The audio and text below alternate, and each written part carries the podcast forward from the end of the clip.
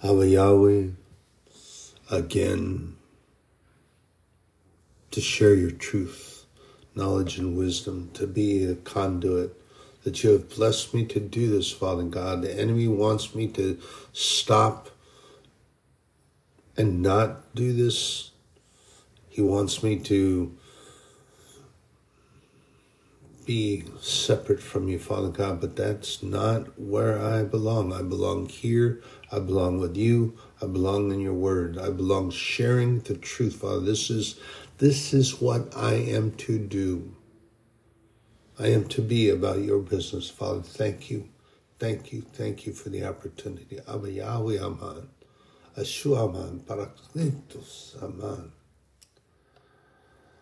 So I was going to go into yet another extension or another part of uh, series that God has me sharing with you, if you will. Um, but the Holy Spirit's got me doing something new and improved. But don't forget and keep in mind that giving thanks to God and thanking God is praising Him. And I've shared that with you in uh, Psalm 118, where David, there are 11 Hebrew words or combination forms that are speaking to giving thanks or worship to God because that's what it means when we give thanks to God. That means we are worshiping Him. And in Psalm 118, David uses, there are, as I said, there are 11, 11 different words in Hebrew, seven primary, which means that I guess what that means is that 11 are spoken of but seven are used predominantly and shared mostly. And David uses four of those in Psalm 118. All four are in that psalm, and they are differently, but they're all talking about worshiping God and coming to God in worship and giving thanks. But that's what it means to give thanks to God is worshiping Him. And we do that in many different ways. And there are so many that get this, they get crosswise when it comes to God for some reason. I'm, I'm not sure I understand why, but that's because I'm trying to figure out in my finite mind, and we're told very often to stop doing that. So, I don't, it doesn't, uh, it just kind of mesmerizes me, but that's because everyone is trying to ascertain for themselves or figure it out with our finite mind, and that doesn't work. It doesn't work because our minds are absolutely finite and our Heavenly Father is infinite. Remember, the scripture tells us that his ways are higher, his thoughts are higher.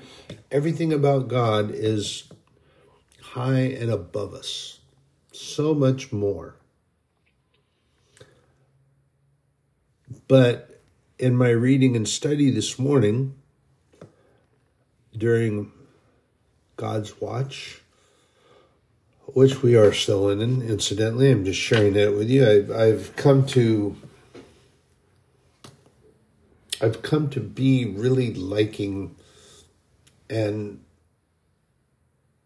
as he let me slumber sleep through the other day. But usually he calls me. And he wakes me up. And he does that in a number of different ways. This morning he gave me something that I I saw in taking me into what I started researching and, and digging for. And I saw this vision. It was it was pretty graphic and in color. I love that. I love. yeah, I love the fact that my father has given me this. He has done so from a very early age.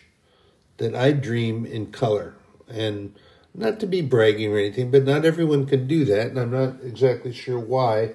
But it just I don't know if it makes a dream more pronounced. I, I'm not, I'm not sure why, but I dream in color, and it's I love it. it's like watching color television. Um, but he showed me something this morning that was um, wow. It it was it was absolutely profound, and it was involving a situation. I'm not going to get too detailed in this, but there was a situation that was occurring, and um, I was sort of a I was a walk on.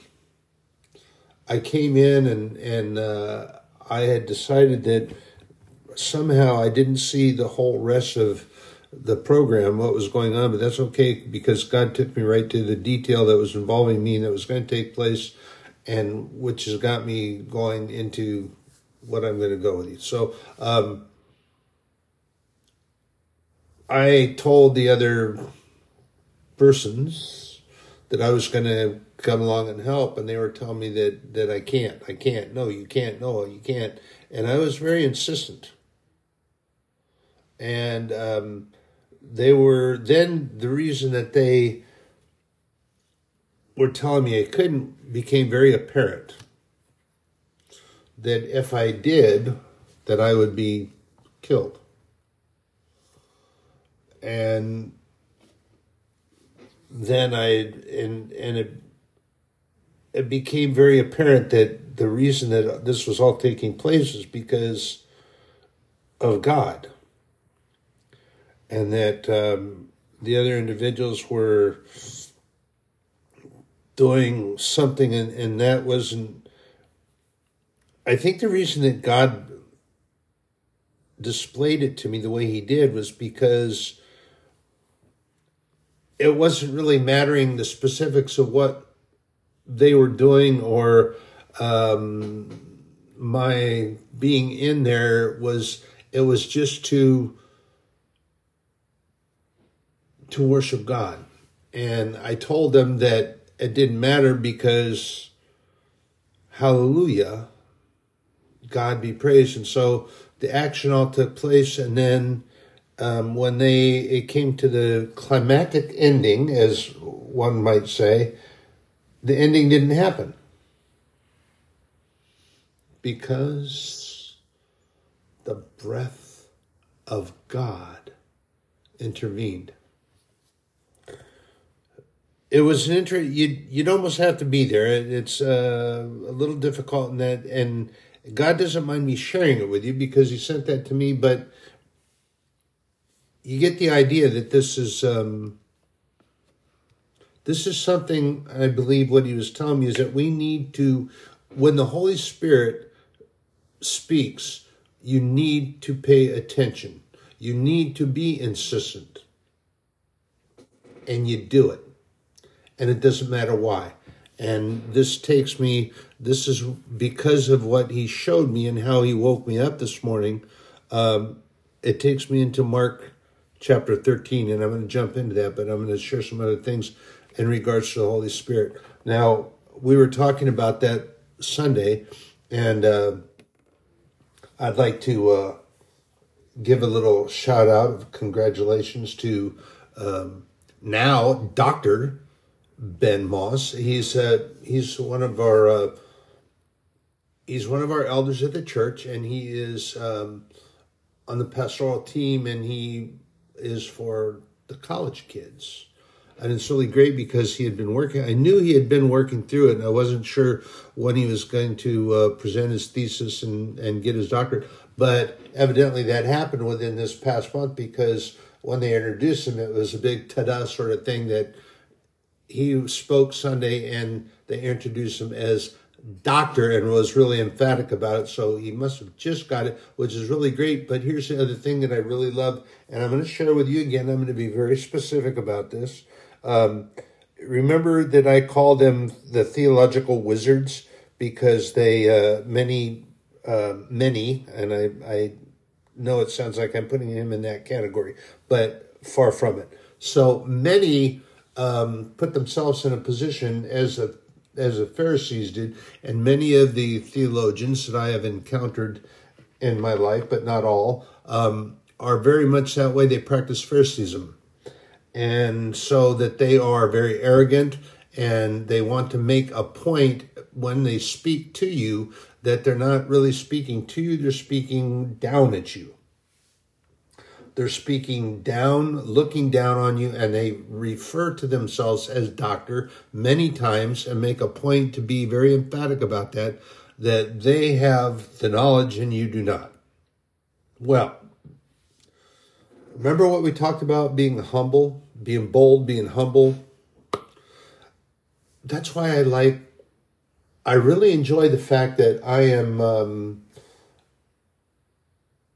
I've shared with you this also that I do not have a theological degree, but that doesn't make any difference because my credentials come from HSU. And my chancellor, my vice chancellor, and my guidance counselor have all signed off on my credentials.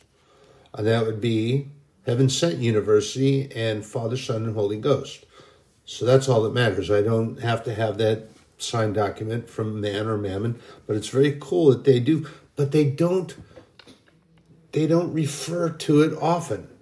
They're very humble about their presence. They're very humble in their their attitude and when they talk about the word of God and they bring it to they bring it as both an educator, an edifier, a brother, and it's not speaking down to they share the education, but they bring you along. They don't just talk down to you and lecture, they bring you along.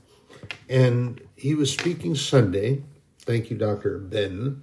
Um, and this is what the breath of God came into me this morning and roused me to this thing.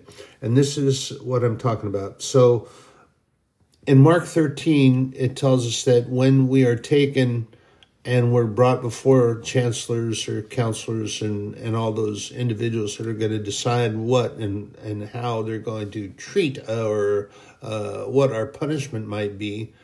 But, and Christ also talks about this persecution. So don't don't get your knickers all twisted up and talk about, oh, I don't want to do this, I don't want to do that, I don't want to read that book because it's so doom and gloom. I've shared this with you already. There are some people that claim to be Christians, the label heads and the self-proclaimed Christians, and they really hold on to that and they really want to make sure, but they're doing it so other people see. And they do it so other people are paying attention. I don't find there's much validation. Okay. And and the reason I say that is because they don't they're picking and choosing what they're going to read in the Bible. And as I've shared with you that I share the way I do and I share what I do because it's truth. Period. Okay. So what they're doing is they're deciding that that part isn't the truth that they want to hear, so they're not going to read that part of the Bible.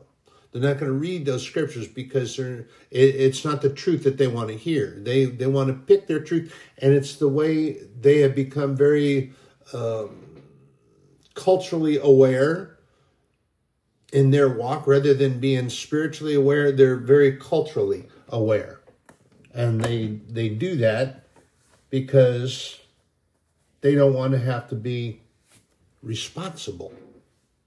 Wow, there it is. So they don't read Revelation because it's doom and gloom. They don't read certain parts of Matthew because let me tell you, this is this is uh, Christ our Lord puts it right into perspective here because we are going to be persecuted.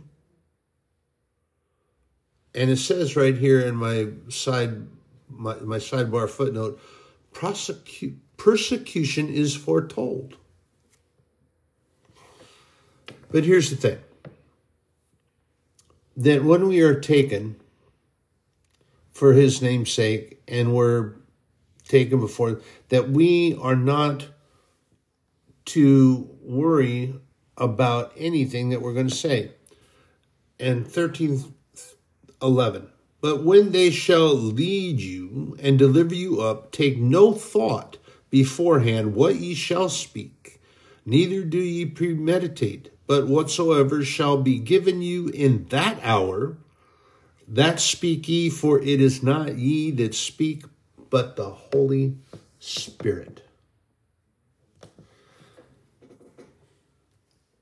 So you may have seen in some old films or heard it or read it in a book someplace, and you know it's a declaration of somebody take before they they grab somebody and take off. Yeah, well, you're not going to be so great because they're going to come and they're going to take you away, and you're going to go to prison. And you're going to be kicking and screaming. Well, you're not supposed to do that. If you're if you're delivering and sharing for God and you're in His truth then you don't go off and say, you just quiet. You don't need to worry. You don't need, oh, it wasn't me, it wasn't me. You don't need to do that. And the Holy Spirit will tell you when it's time to say anything, you rely on that. And that's important.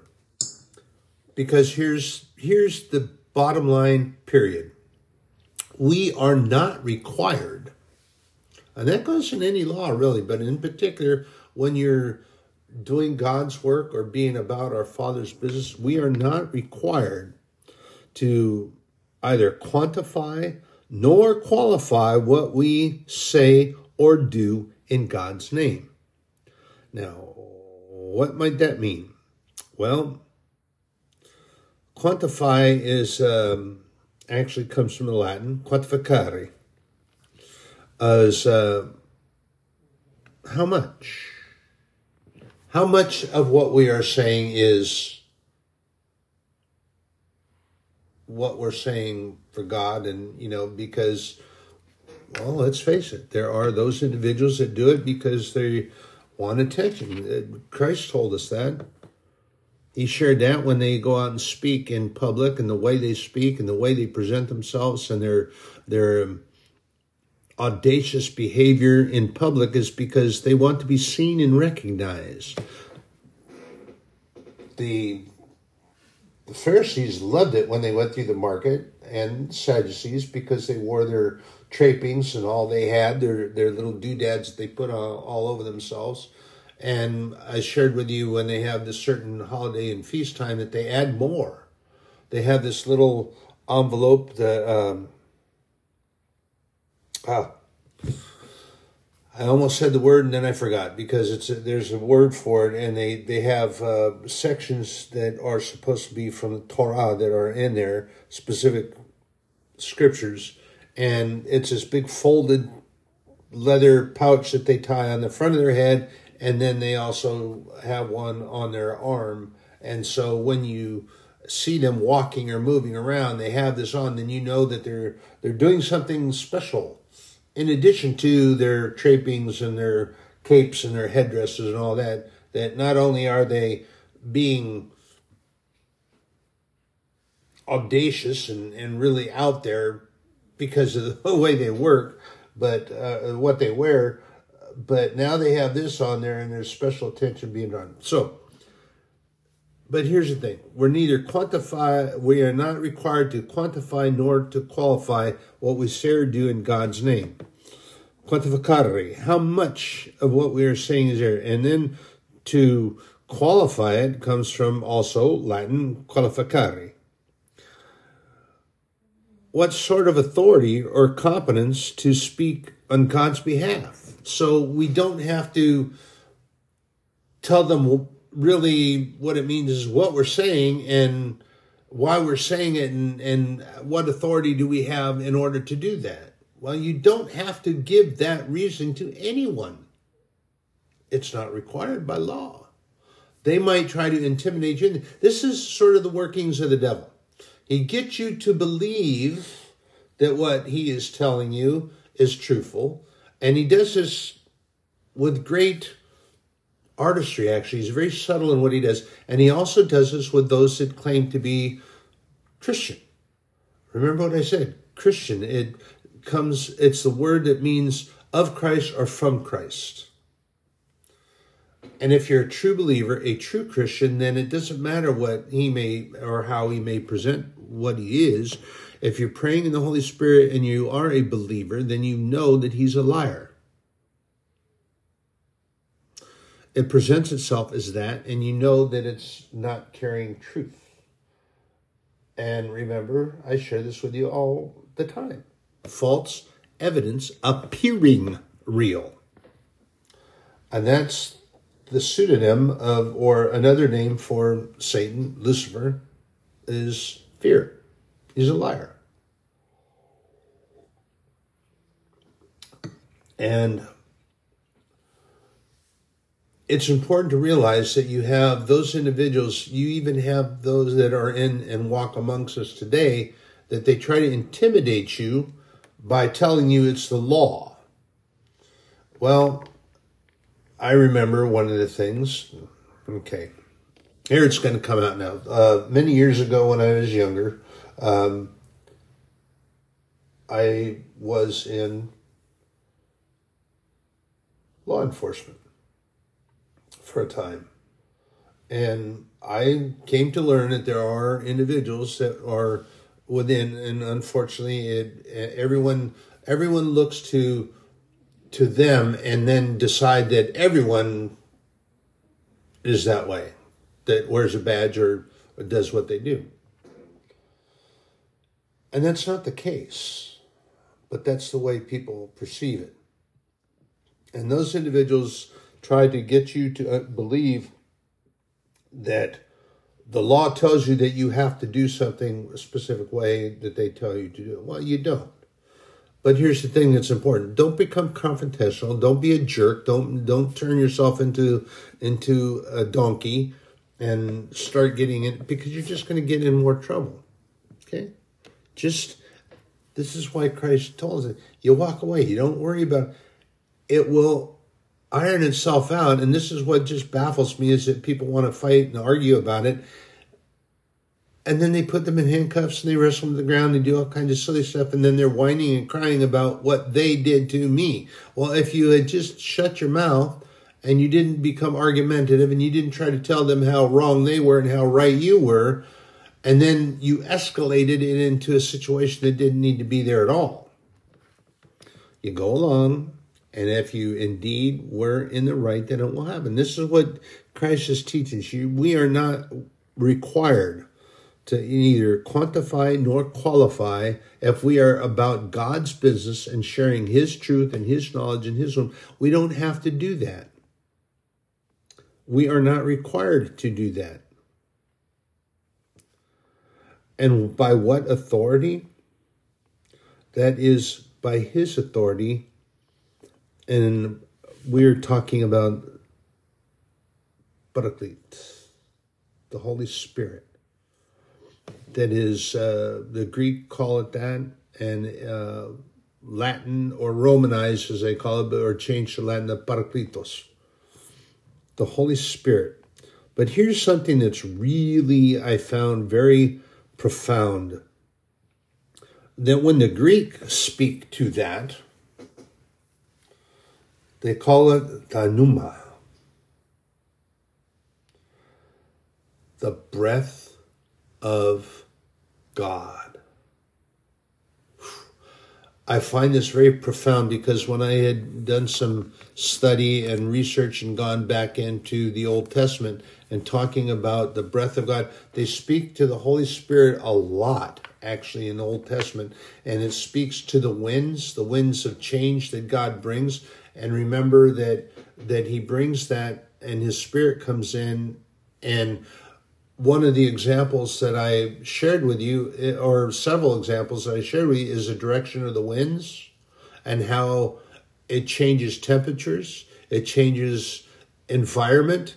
Um, you had uh, the easterly wind that comes from the east. And incidentally, when you say things like easterly and westerly, that means that that's the direction that it's coming from. So if you have an easterly wind, it's coming from the east and heading to the west, and vice versa. If you say westerly wind, it's coming from the west heading to the east, or you have southerly wind is coming from the south and heading to the north, and the northerly winds are coming down. And they all have to do with temperatures and things that God is doing and things are moving. And when the locusts came in, the whole and when you read that section of the Bible, it talks about how the wind had changed. And there was an easterly wind that blew all day long. And that night, lo and behold, the locusts were there. God carried them on his breath and brought them wherever they were at, and he brought them and they came in. And when Pharaoh repented and Moses brought that before God, the wind changed and the westerly wind came and it blew all the locusts out over the ocean. And there was not a locust left on the coast of Egypt. You you can find that in the scripture. You find it there. And it speaks that way. God changes the breath of God. And what does it tell us in Acts when they are when the the uh, disciples are told by Christ to wait in Jerusalem for the Spirit, and then they were in the upper room, they were praying and worshiping, and then the tongues of flame appeared, or the tongues of fire appeared above each one of them. But what did they call it? The sound like a mighty rushing wind. The coverings over the windows were blown off, the doors were blown open. The sound of a mighty rushing wind, the breath of God, the Pneuma.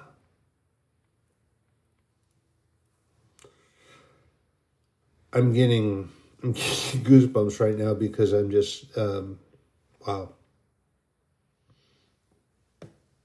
So that's what we rely on, brothers and sisters, and what we really need to rely on. Don't rely on what we think we should say or how we should say. Just stay silent and pray. Remember, if they're leading you away or they're, you know, got you surrounded and everybody's pointing their finger you, you don't have to argue back or clamor back or be confrontational. Just be be praying for them and praying for the situation, but give it to God and pray that the Holy Spirit come and guide you. And you can pray silently. You don't you, you don't have to say anything out loud to anyone around you. Not required. But the breath of God. wow. I like that. The, the the Ruach, Ruach HaKodesh, breath of God. That was Hebrew, what they call it, Ruach HaKodesh. Mm. And that word Ruach, Ruach is wind, breath, or spirit. Several, depending on how you use it contextually in a phrase, the Hebrew word, but it's talking about the wind, breath, or spirit of God.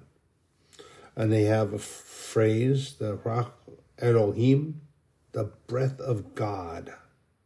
Whoa. I I I get excited. in this when when God takes me deeper and and I pray that this is why I'm taking the classes that I am is to be deeper taking him and he is. And he's sharing things. I mean I'm not as I said I don't have that a doctorate but I have what I need but here's the other thing. The reason you don't go kicking and screaming is, and that you're not required to qualify or quantify, that means that you don't need to get validation from anybody. The only, the only validation that you need to concern yourself with is a validation of God Almighty. Our Heavenly Father And that's because we're to be about his business. And I love the different terms that they attach when when studying and reading on Paraclete, the word, the the Holy Spirit. I, I'd like it. they. It's um. The phrase advocate or counselor or helper. And when I'm talking about this, it takes place in Mark. Um, you know that they have uh, uh, they have several different terms. Of course, you don't hear it so often anymore. These are some old terms, but you used to hear it sometimes in court. The judge would call the uh, they would call the uh, attorneys counselors. Counselors, approach my bench, and then of course the judge would have some stern words to say with it. But sometimes you'd call them a counselor. Um, or another phrase, a term that was used for them were uh, advocate, one who speaks on behalf of, the advocate. And these are terms that are used and translated and used for the Holy Spirit is our advocate, our counselor, or our helper. And this is one that comes and and there are several places and you know that that in the Bible and the translations you know that Jesus spoke predominantly Aramaic he also spoke Greek and he spoke Latin he spoke Egyptian Ethiopian he spoke any language he needed to or wanted to he could do that and when he talks to us about the Holy Spirit, there are two ways that he actually shares that with us. And he tends to use the one that is uh, most familiar or uh, what's a phrase that y'all understand? User friendly, more personal.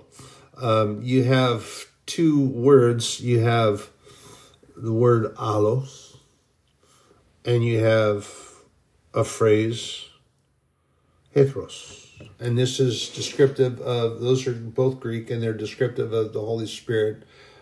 But you have one, the allos, or allos, is another or the other, but it's on a personal basis, meaning the one that is with you or walks with you, beside you generally, the one that walks with me. And then you have the other one, uh, heteros is the other, and it's kind of not maybe so personal because it's talking about that is with you, but not necessarily walking with you.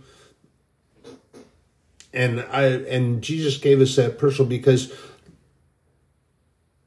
he walks with us and guides us, sharing with us and and getting us in the direction we need to go. And I love man, I just love thank God woke me up this morning for that and, and how he did it. He showed me that and and hallelujah. Holy is God. Hallelujah. Holy is God, which is incidentally what that word means. Hallelujah. Holy is God. But now we're going to jump over here into Mark 13. This is really important. Um, when Jesus was in and he was teaching and um, he was talking about the Pharisees and trying to change show us these things. And you know, when he was he was demonstrating this and talking to the uh, speaking to us, and telling us that we shouldn't be deceived. Uh, because when he had got done, they went out. The disciples were also they were so keen on the buildings and the stonework and the architecture. Well, of course, you have to understand that he had a couple stonemasons, and uh, Nathaniel, I believe, was an architect. Um, so they were enthralled by this. But Jesus also explained that the whitewashing of the stones and the appearance of what was outside is not demonstrative on or should be demonstrative of what's on the inside, but be cautious because it's not. And that is contrary to the term that so many use today what you see is what you get. Well, when it comes to that and the hypocrisy, what you see is not what you get. You you get that when you have these label heads and these self-proclaimed Christians.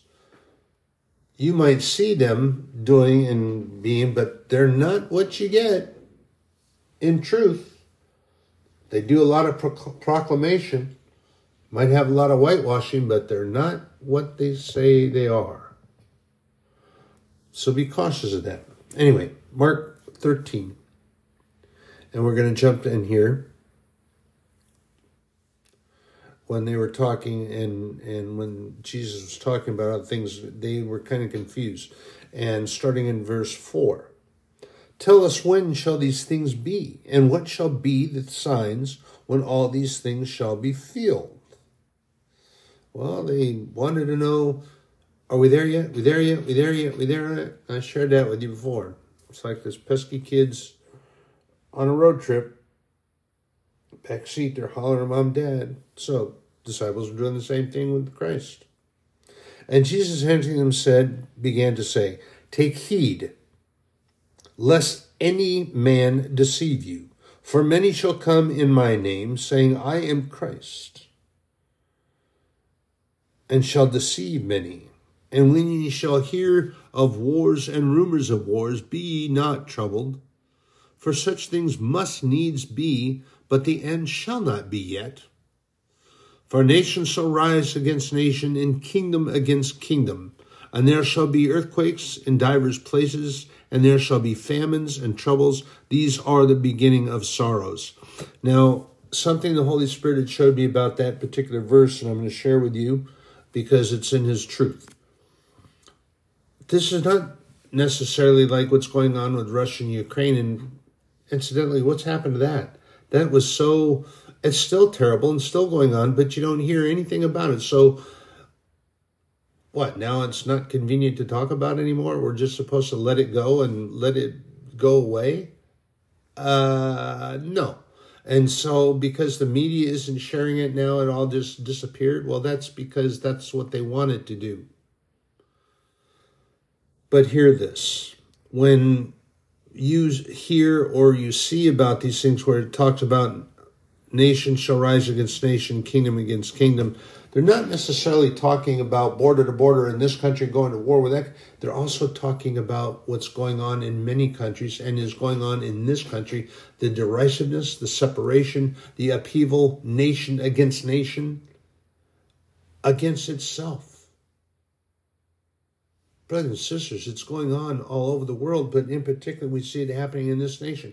You have different national anthems. They want they want all these groups. They want to have their own national anthem. They don't want to. They don't want the. They didn't want the flag of the country to be flown. I mean, for a long time, and I was griping about it. I was talking to anybody that would listen to me when I was uh, in the workforce and I was out there.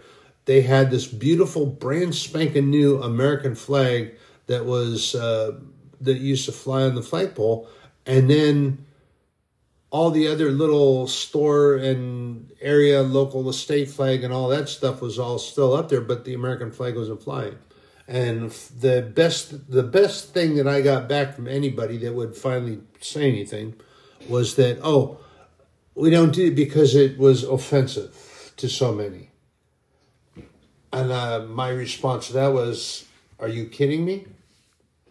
You are kidding, right? That the reason that you took the American flag down, which is representative of the nation that we are in, and that there are other countries that have their flags, and if you desecrate or you disrespect that flag, you get put in prison with no question. And the judge will see you when the judge decides to see you. It may be days, weeks, months, or even years. And you will have nothing to say about it. But yet, because somebody is offended by the flag, but it represents so many things. It represents all the states, it represents the bloodshed that was putting this country together. It's represented of the whitewashing. There's so there's so much in there, but they were trying to make it something that it wasn't, and they didn't get it because they were doing it out of no real knowledge and there was a specific flag that they were talking about, but they didn't understand that flag either. So they didn't pay attention to the history of that. So they tried to make it more of something that was not.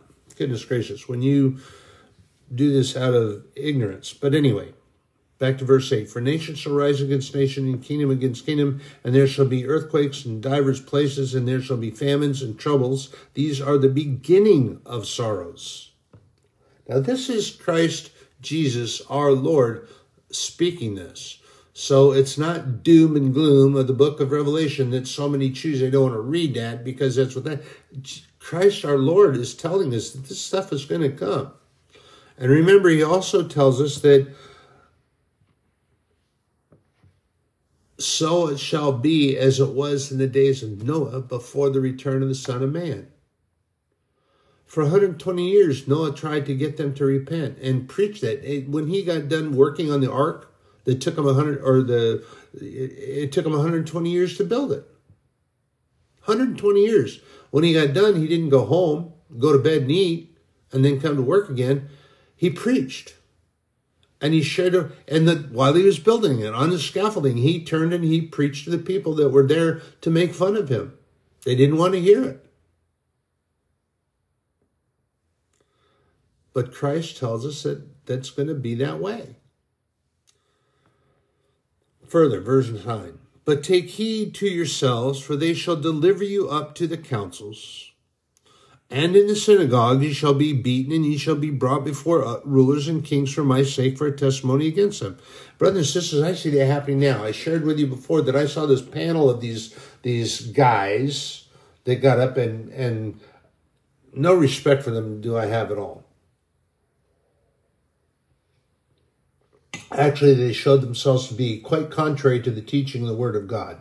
They showed themselves to be what they are liars and hypocrites. So, you have these panel of these five guys that got up there in their suits and all this stuff, and they got up there and representing these different denominations, but they decided that what they had to say was all good and it was all true. But they were naming names, naming churches, and naming specific songs that come straight from the Word of God. They speak truth, and the Spirit of God, the breath of God, has shown me that these things are truth and factual.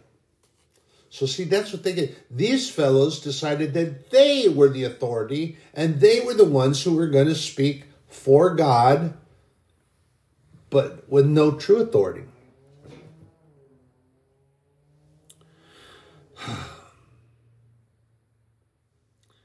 And these were those counsels. And for again in verse 9, but take heed to yourselves, for they shall deliver you up to councils, and in the synagogues ye shall be beaten, and ye shall be brought before rulers and kings for my sake, for a testimony against them.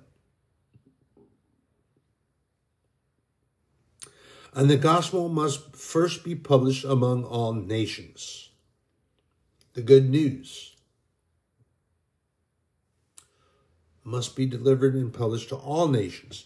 But when they shall lead you and deliver you up, take no thought beforehand what ye shall speak. Neither do ye premeditate. Don't think about it. On your way, just silence. And here's the point in the example. Christ himself showed us, uh, and we see this when he was before the regent and they took him to deliver him up to Pilate. And the Pharisees were actually, oh yeah, Pilate's got him. He's a Roman. He's a Roman regent. We don't like him. We have and they you know they don't like the Romans. But of course, they were under subjugation by Rome, and they were going to take him up. And they were all so happy in that, yeah, we're going to deliver him to Pilate, and he's going to crucify him. Well, that didn't work out so well. Why is that? Because Christ remained silent. He didn't kick and scream like they thought he would and they wanted him to, but that didn't happen. He was led to Pilate, stood before Pilate, and he didn't cry out, you know, let me go, I didn't do it, I didn't do what they say I did. I'm just I'm just Jesus. I'm just a carpenter, I'm just a craftsman. He didn't do any of that. Three times Pilate questioned him. Three times Pilate went to the Pharisees and announced publicly out them from his platform. Three times he told them, he said, I don't find any fault in this man. There's no reason that I should crucify him. There's nothing in the law that says that he's guilty for crucifixion. And then after the third time, he washed his hand. He said, I washed my hands of this situation because if you're going to crucify him and that's what you call for, it's going to be on your hands and not mine because I find no fault in him. Three times, three times, three times.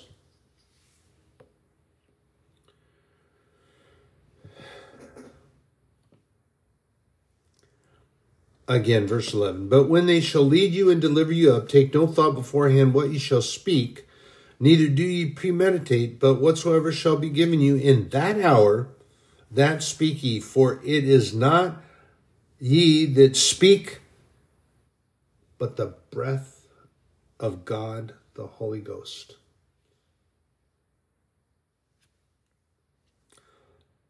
Now the brother shall betray the brother to death, and the father the son the children shall rise up against their parents and shall cause them to be put to death. Brothers and sisters, and we don't know if it's gone to that extreme at this point, but what's happening? Look around. You have children that are being emancipated from their parents. They're not even of age they're not even old enough to go to work, but they're being declared by the courts of law who have abandoned truth and abandoned the law so they don't have to have egg on their face, quote unquote, um, and they emancipate the child. Not even old enough to vote, not even old enough to have a driver's license, but they're emancipated. But what kind of emancipation is that? Because when they do that, then the judge declares that the parents are still required to pay their bills and support them until they're such an age or whatever. I don't know. How do they determine it? So the child doesn't have to live at mom and dad's because the parents are requiring that if they live under their house, they have to follow the rules. They have to be in. They have a uh, a curfew set, if you you might say so. I remember we when we were younger and too young to be out gallivanting around. When the streetlights came on, you better be home. And if you weren't putting the bike away and you weren't coming in the door into the kitchen or knocking on the front door and you weren't there when the lights came on in the streets, you better have a good explanation and it better be reasonable. There, those rules that we grew up with were to guide us and to, to help us and to, to be there. And believe it or not, kids, your parents are trying to protect you. But now kids can don't even have to be at home anymore. But yet parents are still they have to pay the bill and pay their rent. I mean, they were doing that when the kids were living at home. But they have to do that now, and the kids can go out and lay around and drink. They don't have to go to work. They, you know, they don't even have to go to school, so they can just go out and lay around and be lazy, and mom and dad still have to pay for it. Hmm. What kind of emancipation is that? Wow. Further in verse 13, and ye shall be hated of all men for my name's sake, but he that shall endure unto the end, the same shall be saved. But when ye shall see the abomination of desolation spoken of by Daniel, that was a long time ago. That was nearly 700 years before Christ. And Christ our Lord is referring to the prophet Daniel, who spoke of these things. Standing where it ought not, let him that readeth understand, then let him that be in Judea's flee to the mountain.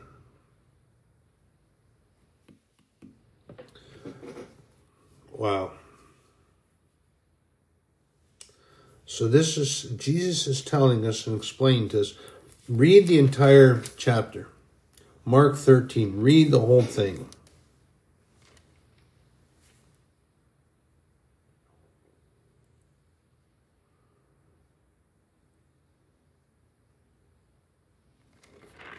Be mindful, watch Mark 13. Very important. And this speaks to portion of those things that are going to happen that Christ tells us will happen, but most importantly, not to worry about it. We can't we cannot fret these things. Don't fret these things. He is with us. Our Holy Spirit is with us. Our counselor, our advocate, the breath of God that He gives me every single day. His breath in my lungs, so shall his name be on my lips. He is my Father, my God, my Creator, my King. He loves me, I love him. Brothers and sisters, be blessed this day. You're in my prayers from going out and coming in daily.